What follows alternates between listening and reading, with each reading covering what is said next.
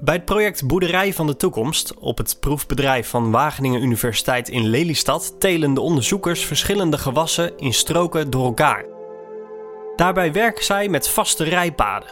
Ze rijden dus met alle machines over hetzelfde spoor, waardoor verdichting van de bodem wordt voorkomen. Uiteraard moesten de machines op het bedrijf wel aangepast worden daarvoor. De trekkers hebben verbrede assen en staan op een spoorbreedte van 3,15 meter. Grondbewerking, zaaibedbereiding, het zaaien en het schoffelwerk lukt daarmee prima vanaf de vaste rijpaden. Maar voor één bewerking hebben ze nog geen oplossing gevonden.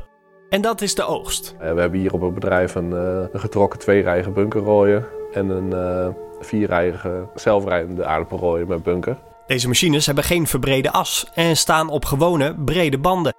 Tijdens de oogst wordt er dus alsnog door het tiltbed gereden.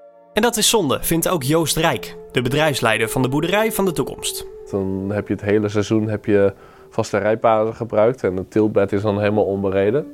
Mooie losse grond. En dan is die grond in het tiltbed is juist nog gevoeliger om aangereden te worden, omdat het zo'n mooie losse grond is. Daarom hebben de onderzoekers de lang gekoesterde wens om ook een aardappelrooier op 3,15 meter te hebben. De, de rooier was eigenlijk de laatste stap, omdat het de, meeste, de grootste investering vraagt. Die laatste stap die gaat nu gezet worden. De onderzoekers laten namelijk een aardappelrooier ombouwen. Al heeft dat nog wel wat voeten in de aarde. Dat is uh, nou ja, logistiek gezien nog best een hele uitdaging om met de rijpadenmechanisatie ook allemaal nog over de weg te gaan. In deze aflevering van In Productie hoor je welke afwegingen de onderzoekers gemaakt hebben. Want kiezen zij voor een voorraadrooier, bunkerrooier of toch een kistenrooier? En waarom niet een kleine zelfrijder? Ook hoor je akkerbouwer Cornelis Mosselman. Hij liep tegen hetzelfde probleem aan, maar heeft inmiddels een oplossing gevonden. Ja, het is gewoon een, eigenlijk een 1,50 rooier van vroeger. En je zit aan de rechtse kant zit een rek op waar je de lege kisten op kan zetten. Dat rek kan uitklappen. Uh, achter gaat hij onder het rode gedeelte door, de lege kisten. En aan de linkerkant uh, zit een vulbandje waar de volle kisten op verzameld worden. Ik ben Chris Vlaanderen, redacteur van Landbouwmechanisatie en in deze serie van In Productie volg ik de ontwikkeling van een rijpadenrooier.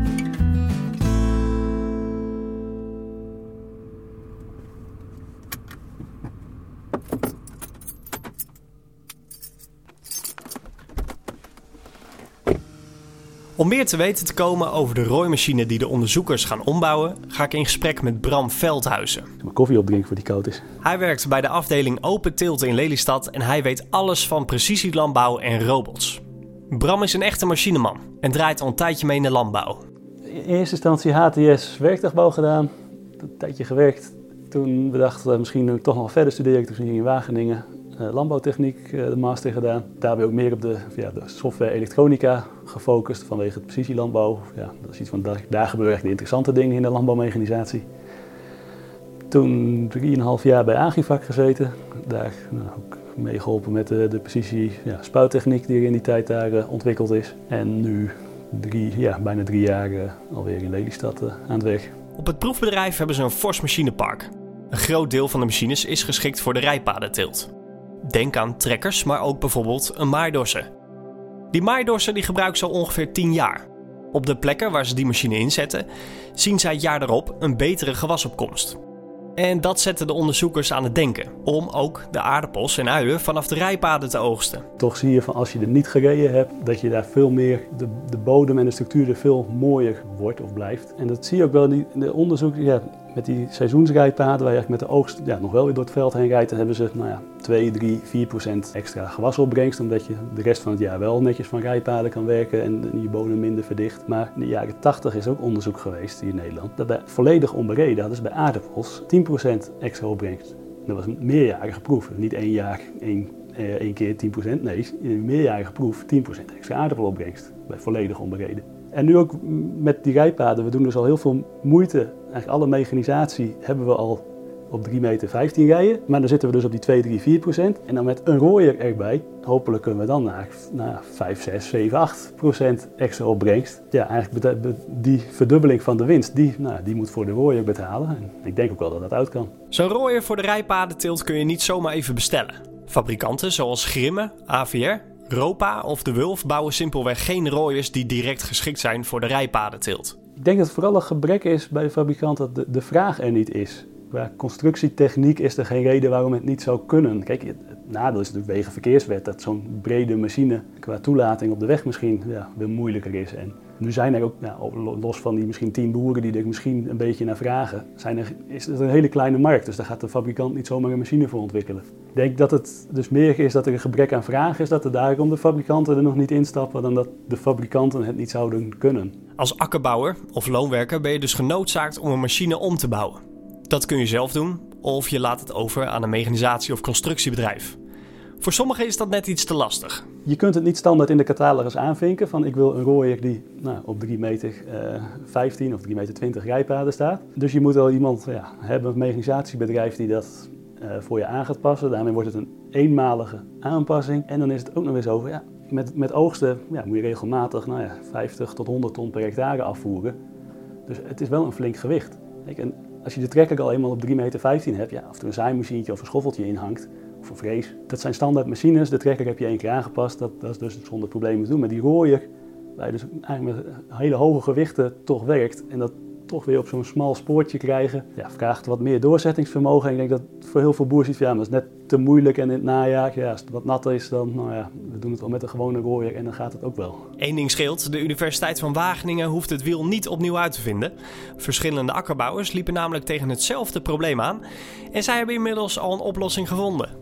Ja, kijk, dan heb je uh, in de Noordoostpolder uh, de akker van de toekomst. Uh, ja, project daar met onder andere Digny van de Dries. Die heeft een, een rooisysteem dat gaat uit van op zwart rooien met een ja, 3 meters machine. Dan terugleggen op twee zwaden en daarna met een kleine bunkerrooier eigenlijk ja, het opladen. Die ja, ziet dat als, als, ja, als, als beste systeem voor, ja, voor zijn bedrijf en zijn grond. Nou, Cornelis Mosselman uh, op Geree Overflakke, die uh, heeft, uh, ja, werkt sinds twee jaar ook op rijpaden. Die heeft zelf een eigen kistenrooier ja, ontwikkeld met een mechanisatiebedrijf. Dus die rooit half bed eigenlijk op per werkgang. En dat nou, gaat meteen in de kist.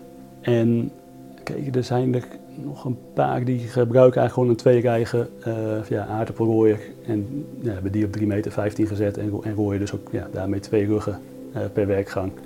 De onderzoekers kunnen dus de kunst afkijken bij andere akkerbouwers. Bijvoorbeeld bij akkerbouwer Cornelis Mosselman in Oltgens Plaat.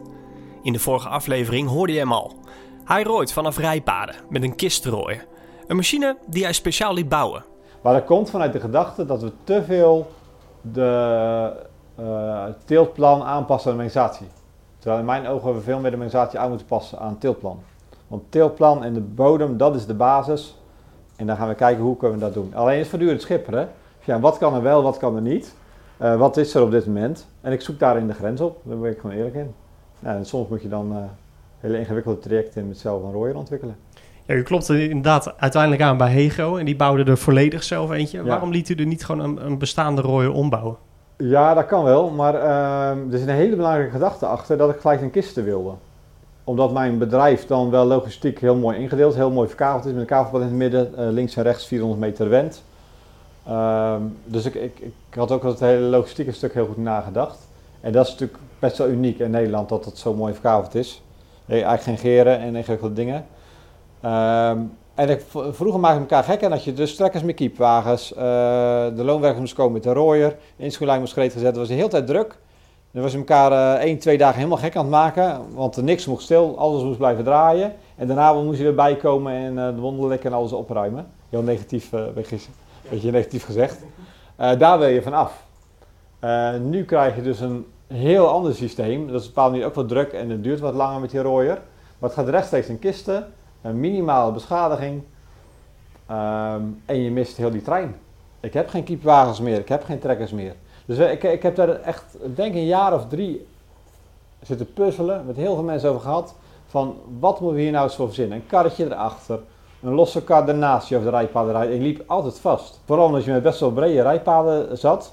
En je moet dan een rijpad overslaan, anders rij je met de kar en de rooier in hetzelfde spoortje. Dat gaat ook niet. Dus we, we, hebben alles al verzonnen. En eigenlijk was de conclusie, is maar één optie, is een rooier die zelf de kisten meeneemt. Ja, hoe werkt dat dan voor de mensen die het niet kunnen zien? Nou, het is gewoon een, eigenlijk een 1,50 rooier van vroeger. En je zit aan de rechtse kant zit een rek op waar je de lege kisten op kan zetten. Dat rek kan uitklappen. Uh, achter gaat hij onder het rode gedeelte door, de lege kisten. En aan de linkerkant uh, zit een vulbandje waar de volle kisten op verzameld worden. En in mijn geval, bij het kavelpad kun je dus aan één kant de lege kisten erop zetten. En met de andere kant op het kavelpad gewoon met de heftruck uh, de volle kisten eraf halen. En ik kan rechtdoor oversteken. En op, op normaal zo kan ik een rondje doen. Nou, de is zo aangepast dat ik nu maar vier kisten mee kan doen. Dat is wel een beetje een gebrek. Viermaal vol. Viermaal vol, ja. Dus, en zeven lege kisten. Dus dat is jammer, maar goed, we zaten best wel een beetje met die gewichtsverdeling en zo. Vrij opmerkelijk bij die Royer is dat de matten worden elektrisch aangedreven door elektromotoren. Ja. Wat is daar het voordeel van? Ja, nou, normaal is natuurlijk een enorme hydropomp op de Atskos aangedreven en zo. En toen hebben we zitten verzinnen van, nou, hoe gaan we dat doen? En dat was vooral het idee wat bij Hegel vandaan kwam. En er draaide dus ergens een bollenrooier in Noord-Holland, geloof ik, die dat al had. Dus het is niet zo dat het voor het eerst zo is, die, die hebben dat ook gemaakt daar. Uh, en de aansturing is natuurlijk veel makkelijker. In heel veel opzichten. He, hier olie hou ik sowieso niet zo van. Dus ik heb gewoon mijn, uh, dissel en mijn besturing is gewoon op de trekkerventielen. Nou, daar zit er genoeg van op, dus uh, dat is makkelijk. Maar al het, uh, het rooien en, en, een stroom hadden we toch ook nodig. Nou, dat vorig jaar dus een aggregaat met een motor voorop hangen en nu gewoon een trekkeraggregaat voorop gebouwd. Ja, dat loopt gewoon heerlijk. We hebben zo aangepast dat de trekker 1300 toeren draait. Ja, kan ik echt heel lang draaien op een tankje van een trekker. Zo'n grote tank zit er niet op, op die, op die Klaas. Maar Gaat echt goed. Heeft u enig idee hoeveel brandstof het bespaart? Nee, weet ik niet. Dat, hadden we net natuurlijk even over. Ik moet even. Nee, weet ik niet. Maar het klinkt heel inefficiënt. Stroom opwekken en dan motoren. Maar ik denk dat het toch ergens heel efficiënt is. Veel meer dan als, als, als je met uh, olie gaat zitten schroeven. En, en de onderdelen zijn ook duur, hè? Wat denk je van al die hydromotortjes en alles uh, wat erop zit? En dat, dat vraagt ook qua afstemming op elkaar, is ook complex. Hier ben je wat flexibeler. Er is een tandwielkastje of een motortje verwisselen. En achterop gewoon een grote besturingskast. Die dus ook zijn eigen programmaatje heeft. Nou, dat is ook een uitdaging geweest om het programma dus foutloos te krijgen en op orde. En dat is echt heel verkeerd aangepast nog. Um, ja, het werkt wel goed eigenlijk moet ik zeggen. Het loopt lekker rustig. Feit lekker. Alleen er zat wat, uh, wat kinderziektes in, maar uh, dat wist je eigenlijk van tevoren. Ja, wat waren de kinderziektes? Nou, dat is vooral het programma technisch. Maar ook hele simpele dingen als die uh, kistenvul dingen zijn gewoon zwarte kunststof platen. Ja, als daar de zon volop staat te schijnen, wordt dus een plaat van uh, 2 meter lang wordt gewoon 2 centimeter langer. Het is ongekend hoe dat die uitzet. Die kan je op allerlei manieren vastzetten, gaat ook niet goed. Maar je moest daar dus wat ruimte in hebben, dat, dat er niet allemaal bol ging staan. Uh, nou, is gewoon op een slee niet zo moeilijk, want dan wordt hij wel naar beneden gedrukt door de kist. Maar de kist moet achterop de rooier ook opzij gedrukt worden. Ja, als dan je platen bol gaan staan, wordt het lastig. En het zijn allemaal van die kleine dingetjes, dat is echt gewoon een puzzel geweest. Je snelheden van je banden, je, verstelbaarheid van je axiaalset, je kistenvulband. Maar het grootste probleem is nog is het programma technisch. Dat moet gewoon uit nul ontwikkeld worden natuurlijk. het is natuurlijk vrij spannend, want je koopt een machine die zich nog helemaal niet bewezen heeft. Nee, nee, absoluut.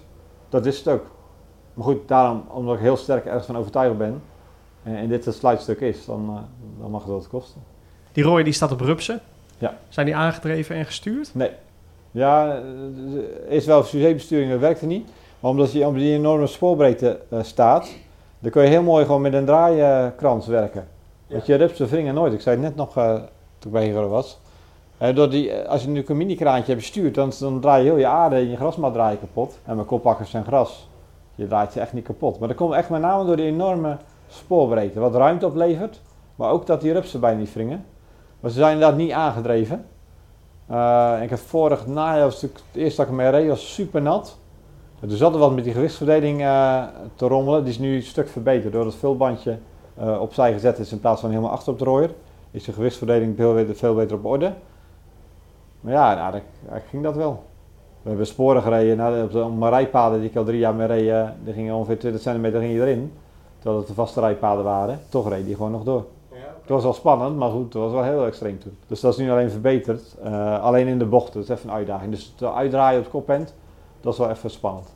Dan heb je meestal geen tweede kans. Je kan even in één keer goed draaien, maar dan uh, helemaal met de dissel in een hoek en de rupsen gestuurd. En dan, dan ga je natuurlijk een beetje schuin trekken. En dan achteruit steken, dat wordt een beetje lastig. Dus je moet wel weten wat je doet? Ja, wel. Ja, ja, ja.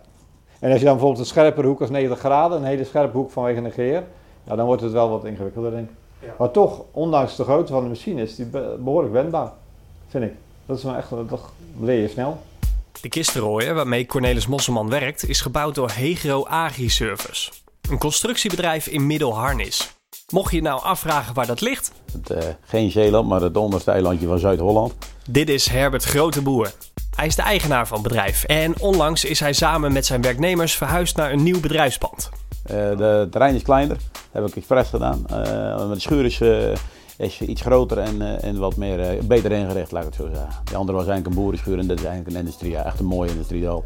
En ik wilde niet dat iedereen het erf helemaal vol deed zetten, dat dat vroeger altijd gebeurde. Dus, het staat nu weer behoorlijk vol. Het staat weer behoorlijk vol, ja, dat klopt. maar ja, nu weet ik, wat er nu binnen staat, weet je zeker dat het nu ook allemaal gewoon weg moet. Ik ben bij Herbert om verder te praten over de rooien van Mosselman. We nemen plaats in een klein kamertje, direct naast de werkplaats. Daar staan twee grote, paarskleurige stoelen, schuin tegenover elkaar. Beetje alsof je bij de psycholoog zit. We nemen plaats. We doen hier heel veel uh, samen met een loonbedrijf, loonbedrijf SVZ en Oude Tongen. En um, dat doen we eigenlijk al vanaf het begin dat ik, uh, dat ik uh, voor mezelf begon, zijn we daar eigenlijk al mee, mee, uh, mee, gestart. Vroeger heb ik bij één gedeelte van het bedrijf gewerkt, bij Vazielst. En hun zijn eigenlijk best wel verder in gegaan om op een gegeven moment een rooibek te ontwikkelen die plantuitjes kon rooien zonder dat ehm, de rooimat ten opzichte van de bijtel verandert. En die basis daarvan die heb ik ook gebruikt voor Mosselman zijn, zijn rooimachine. Dus je moet eigenlijk, zo zien, eigenlijk een volgende bek waar dat de rooimat en de bek contorderen. Ja, je moet het eigenlijk zien, maar uh, dat valt niet mee in de audio. En dat was uh, onze basis en ik wilde graag dat hij elektrisch aangedreven was. En uh, we hebben vier jaar geleden ook een elektrisch aangedreven rooier gebouwd. En dat is eigenlijk, ons eigenlijk best wel goed bevallen, omdat we alles wat er achteraan zit, dat is bandjes en zeker nu met kerst en veel verhaal, is als we dan stroom hebben, toch een heel stukje makkelijker om te bouwen. En ook achteraf bekeken ook best wel wat goedkoper. Uh, dan, uh, dan eigenlijk uh, hydraulisch aandrijven. Alleen je moet de, de toerental even goed schatten. Dat is het enige waar dan we tegenaan liepen. Dan was een motor die moesten wisselen of een kastje of een frequentieregelaar of wat dan ook. Maar ja, en het grote voordeel ervan is omdat hij... Vorig jaar had hij maar twee trekkers op 3,15 meter.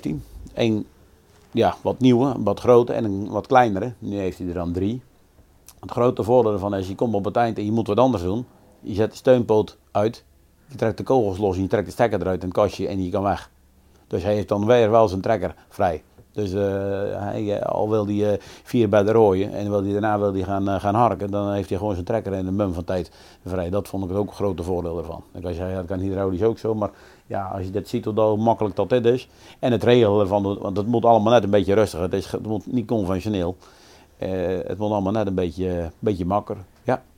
Maar dat is een heel bouwproject geweest voor jullie. Uh, ja, we hebben vorig jaar eerst gebouwd. Uh, we hadden er ook, we hadden grofweg een, een, een, een beetje een, een, schetsvel gemaakt. Uh, we hadden ook niet echt de tijd om helemaal uit te werken. Dus we hebben gezegd, wij, dat doen we wel meer. We doen meestal hier eerst bouwen en daarna tekenen.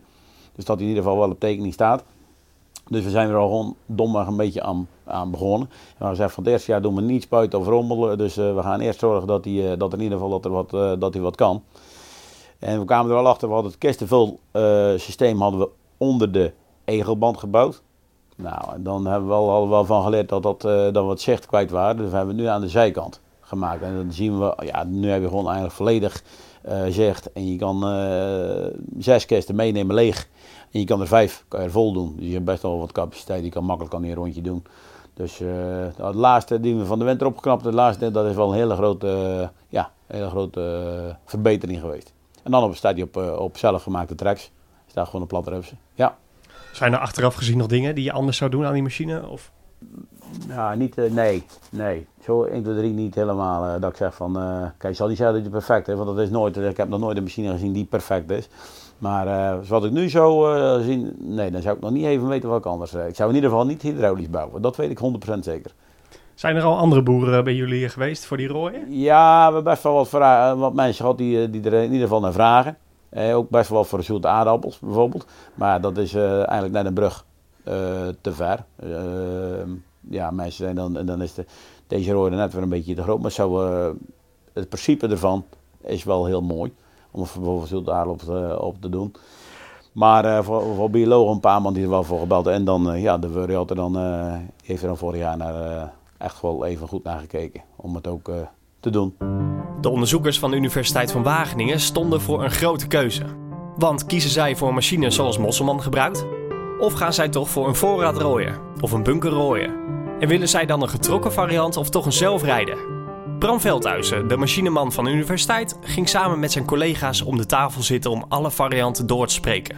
Samen bepaalden zij welk type rooier het beste zou passen bij hun praktijksituatie. Ja, aan de ene kant willen we van rijpaden rooien en nou, is dat een belangrijk iets. Maar uiteindelijk moet het natuurlijk ook wel nou, bij ons in Lelystad op het proefbedrijf uit te voeren zijn qua, nou, qua logistiek, qua hoe grote kavels zijn. Dus eerst begon ik eigenlijk al even, ja, hoeveel ton product komt er dan af ja, van één werkgang? Dan nou, hangt ook weer vanaf natuurlijk of je ja, uh, nou, met aardappels uh, zit je nou, richting de 70 ton. Als je pech hebt is het minder, ja, maakt het voor de rooien weer makkelijk. Nou, uien, nou, bij ons in, in Lelystad zit dat rond de 80 ton.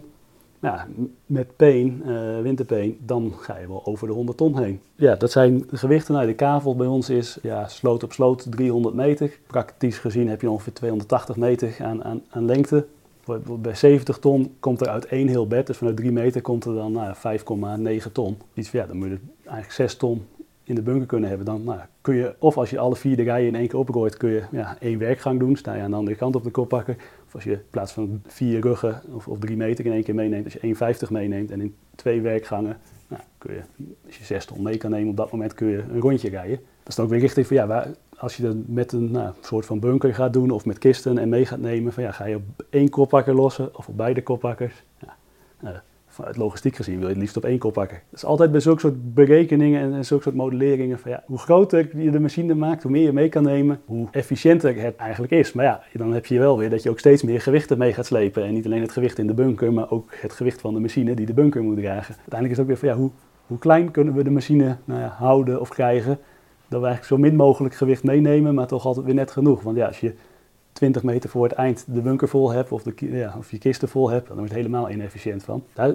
begon het ja, eerst mee van, oké, dit is een beetje de uitgangssituatie en dan is vooral ja, die uh, aardappels en uien uh, met nou, 70, 80 ton. Eerst de of, ja, optie, of tenminste, ja, het zit niet echt een, volgorde in, maar wat ja, die toevallig hier bovenaan staat. Dat is het nou, voorraad rooien, dit hele bed in één keer voorraad rooien, maar dan kun je in één of twee zwaarden terugleggen. Iets van, misschien je dat ook nog weer uh, wisselbaar kunnen maken als de nou, wat lagere opbrengst is, dat je het op één zwad teruglegt. En als de hogere opbrengst is, dat het op twee zwaarden teruglegt. Nou, dan met een, uh, een bunker, ja, rooien of bunkerlader dan eigenlijk het oplaadt. Dat je steeds een rondje kan rijden en op één kopwakker zet je gewoon een keeper neer. Later kwam er weer variant van, ja, maar je kan het eigenlijk ook wel weer uh, met een wagenrooier misschien dan op gaan laden.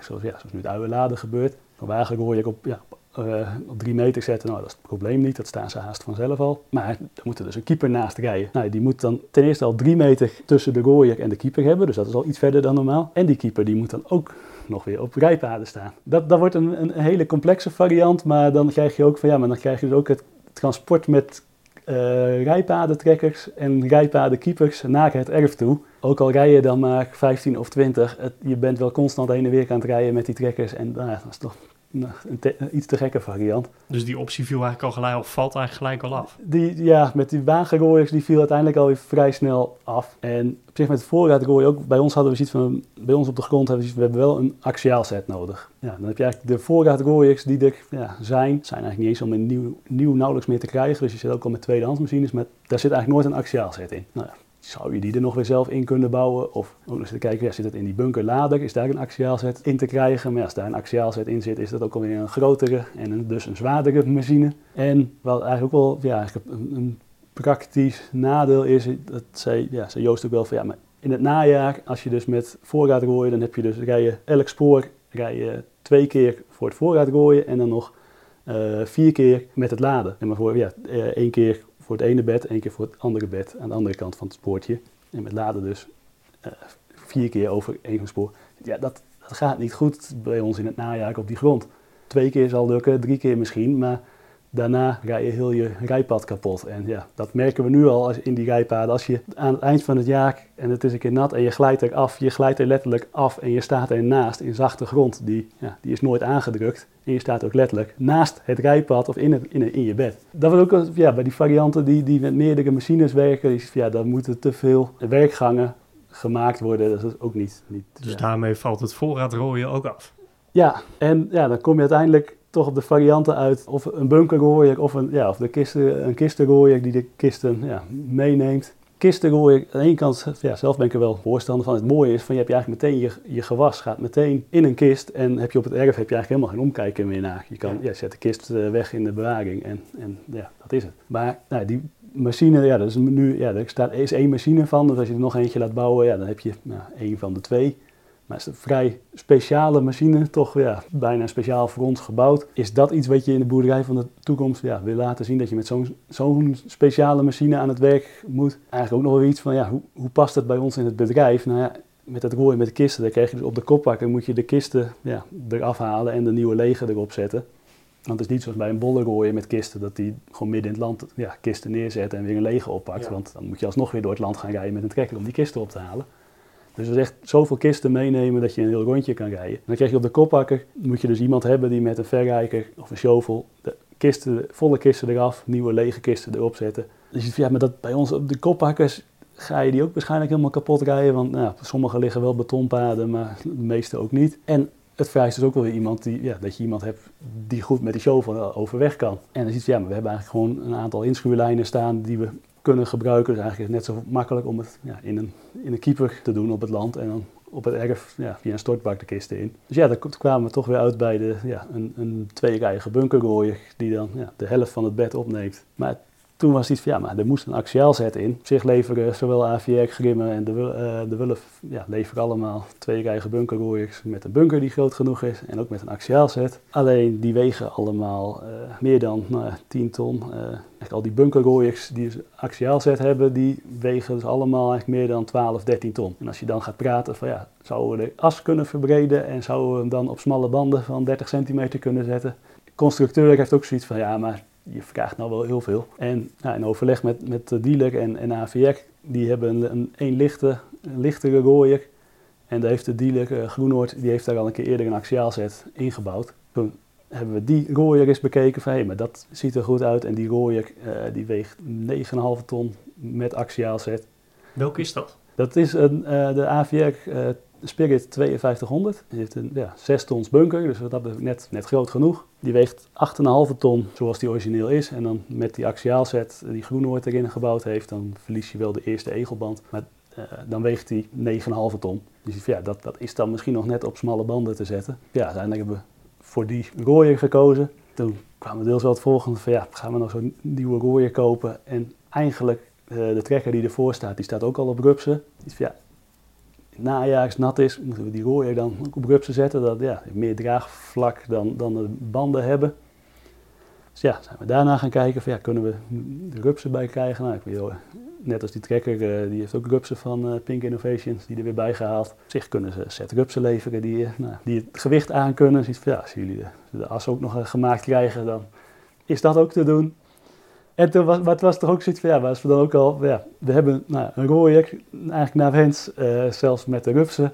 Iets van, ja, hebben we misschien ook nog, als we dan toch, of ja, kant als we dan toch bezig zijn, willen we het ook goed hebben, willen we eigenlijk ook gewoon uh, wielaandrijving erop hebben, of vooral ja, hulpaandrijving. Het hoeft niet te zware wielaandrijving te zijn die heel de combinatie kan, ja, kan duwen. Waarom wilden jullie dat zo graag? Omdat eigenlijk nu wel de, ja, de ervaring die we wel wat hebben op die, die rijpaden, wat natter is, dat je er wel eens ja, af kan glijden. Dus nou, die, die assen van die getrokken werktuigen moeten al gestuurd zijn, maar toch als je ernaast staat, ja, je trekt hem er niet meer op. Iets van als je die aangedreven hebben, ja, dan kans dat we er dan afglijden is een, stuk lager. En nu zie je, oké, als we dan nu toch die machine doen, ik het beter nu maar meteen.